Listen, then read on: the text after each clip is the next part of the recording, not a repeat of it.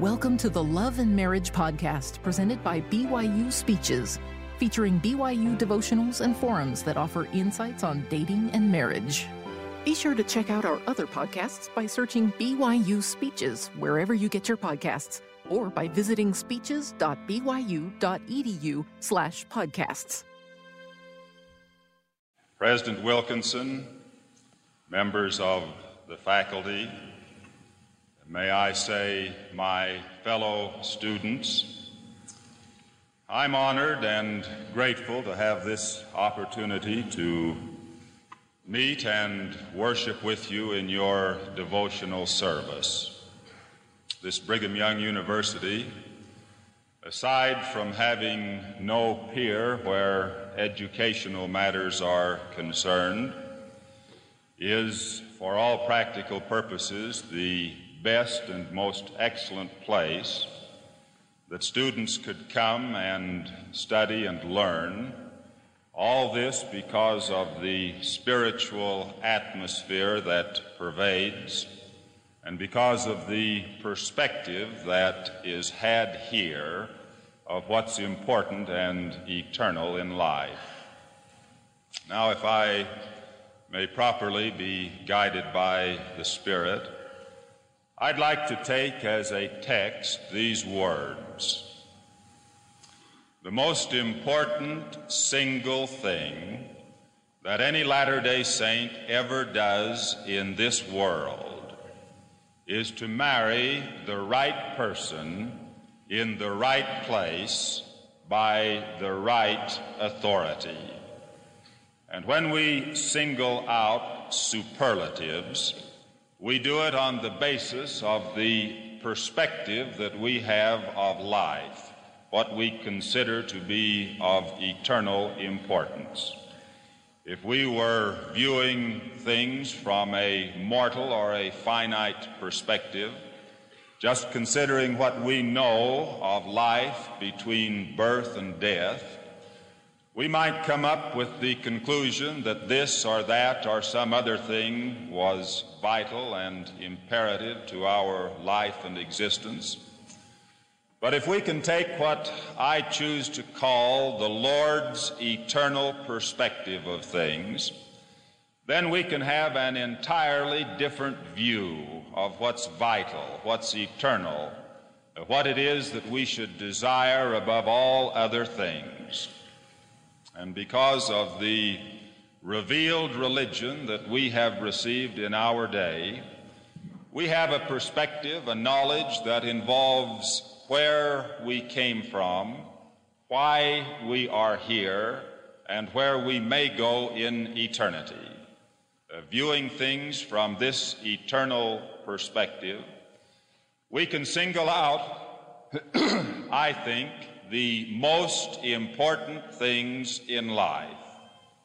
Now, you and I are aware that God, our eternal Father, is an exalted, glorified, perfected being, a personage of tabernacle, literally, our Father which art in heaven. We are his spirit offspring. We dwelt with him in a pre-earth life. We were acquainted with him. We were members of his eternal family. As his spirit children, we recognize the domin- dominion and exaltation and glory and perfection that attended him. And I'm sure we had a desire to progress and advance and become as he was. Well, he ordained and created and arranged the system whereby we might do this.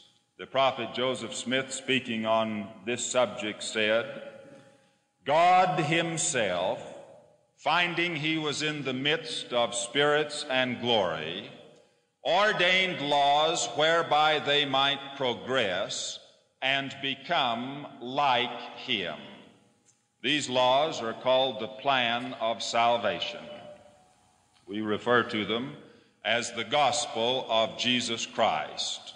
In process of time, pursuant to the terms and provisions of this plan and system, this earth was created and peopled.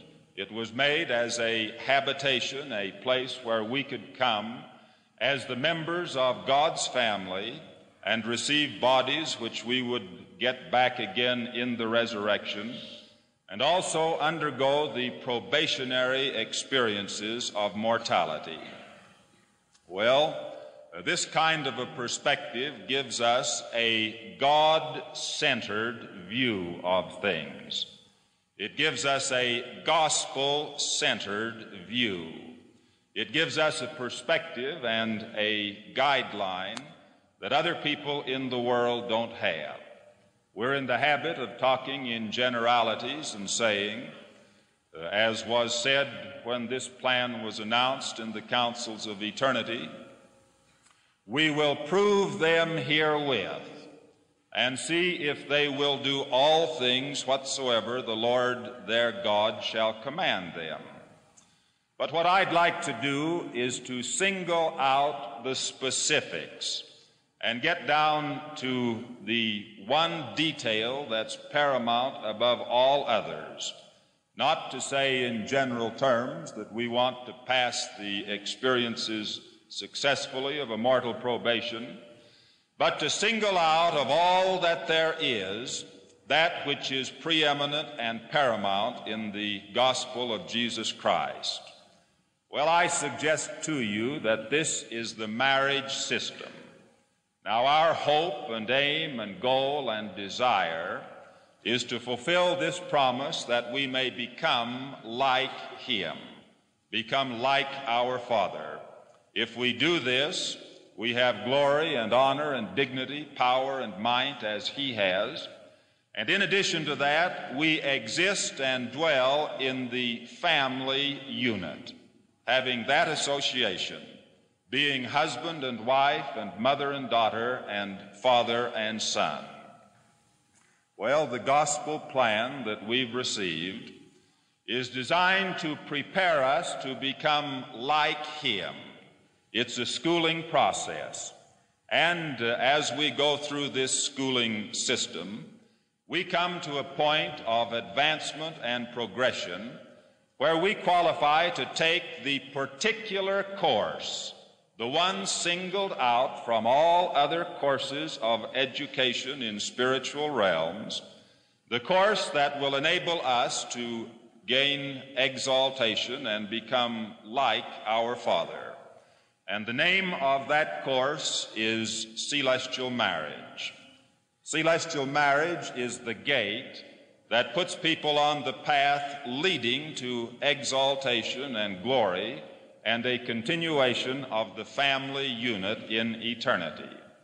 Now, I've said this much, speaking by way of doctrine, by way of philosophy and principle, in order to turn your minds to what's important here and now, as you live in the courting age and have the privilege of the fraternalism and felicity and association and all the rest that goes with attendance at this great university.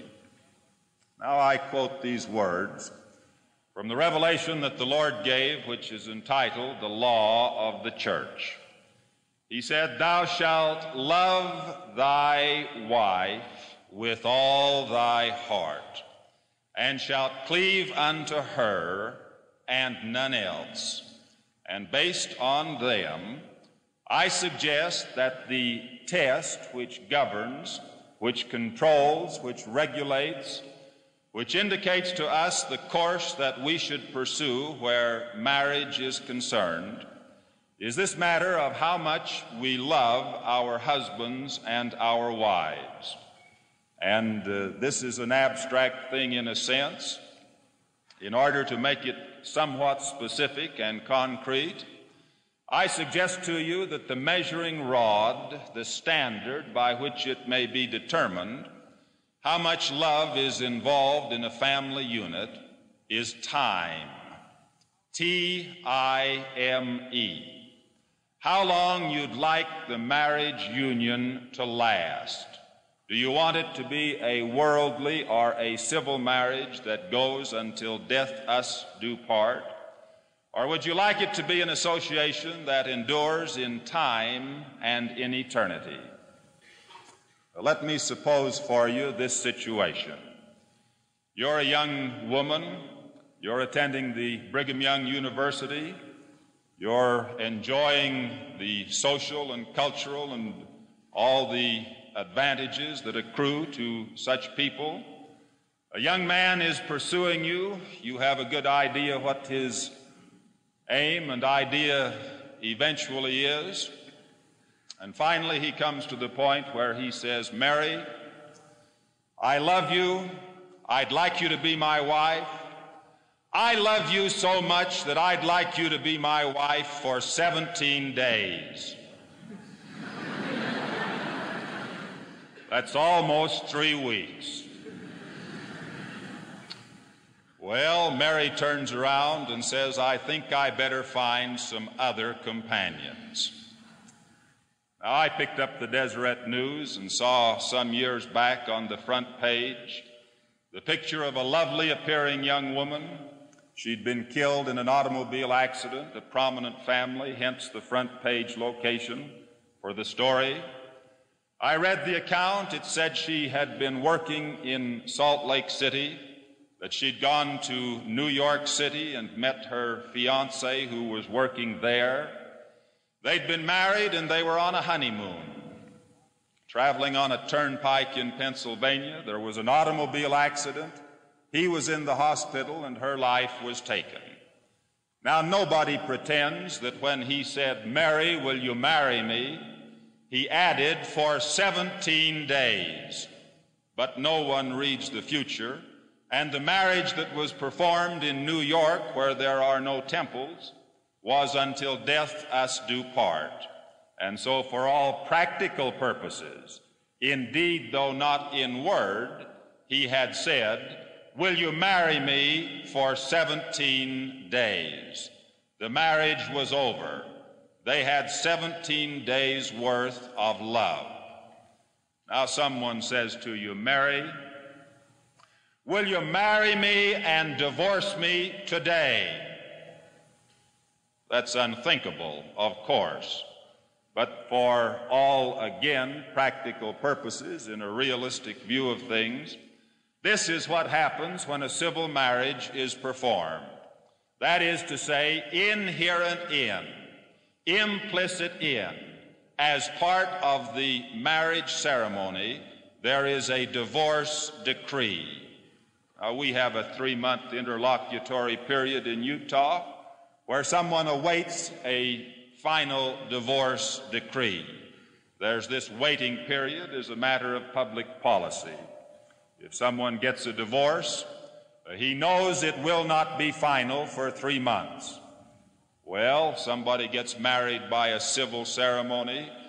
Uh, that marriage is going to be final at some unspecified time, at the time when, at least the time, hopefully, when death intervenes, if not before. Well, what we'd like to have is eternal family units. And this particular period of time, when you go through the higher realms of education, is normally the period when you choose a husband or a wife. And hence, one of the great advantages of coming where there are other people with like ideals, modest and lovely and wholesome young women, the upright and outstanding young men of the church.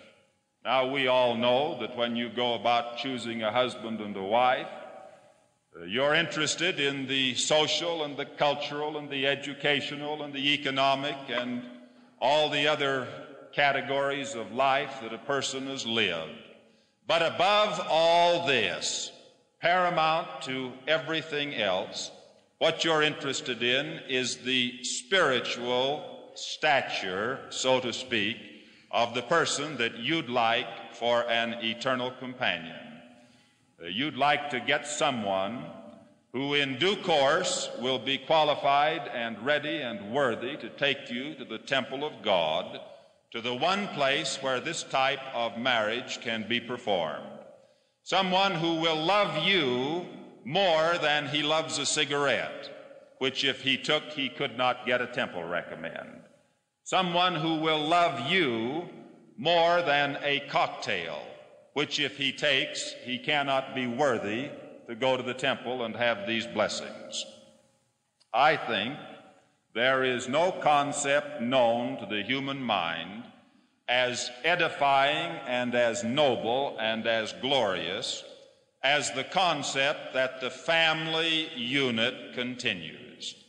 I don't think it makes any difference what church a person belongs to, what philosophy of life he has, what view of eternity possesses his soul and thinking. In his sober and reflective moments, the thing that he would rather have than anything else of enduring nature is the continued association of the members of his family. This is the heart and the center of revealed religion, and everything that we have in the church, bar nothing, is preparatory to celestial marriage. It's to qualify and train and get people in a frame of mind where they will desire and will in fact enter into that order. And then everything that we have in the church, from the day that a person enters into this system of marriage until he passes on into eternity, everything that we have looks back to that system of marriage and is designed to enable and help us to keep the covenant that we make in connection with it, so that all the terms and conditions will be everlastingly in force. Now, President Wilkinson indicated to you that my father recently passed away, that my mother is here with us today. This, to my mind, is a perfect illustration of what is involved. He has been transferred to another sphere of activity. He continues as a living, intelligent, sentient being, on the Lord's errand, working for God's kingdom and for the principles of righteousness. And she continues in this life, temporarily separated from him. But the union which they have entered is eternal in nature. And after a short period of separation, they'll be united again together as one, because in that union, the laws were obeyed and the requirements met that make a husband and a wife eternal companions. Celestial marriage. This is the glorious concept of the gospel. And having that kind of a perspective, I come back to the text statement that I quoted, and I repeat it with emphasis. The most important thing that any Latter-day Saint ever does in this world is to marry the right person in the right place by the right authority. Such opens the door to the fullness of all good things in this life and eternal exaltation in the life to come. In the name of Jesus Christ, amen.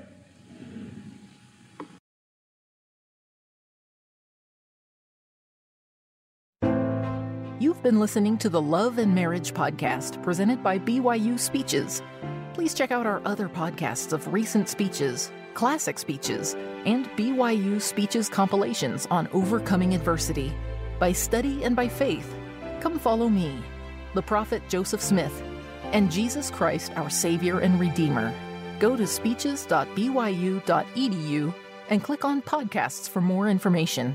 You can also find all B Y U Speeches podcasts at your preferred podcast provider.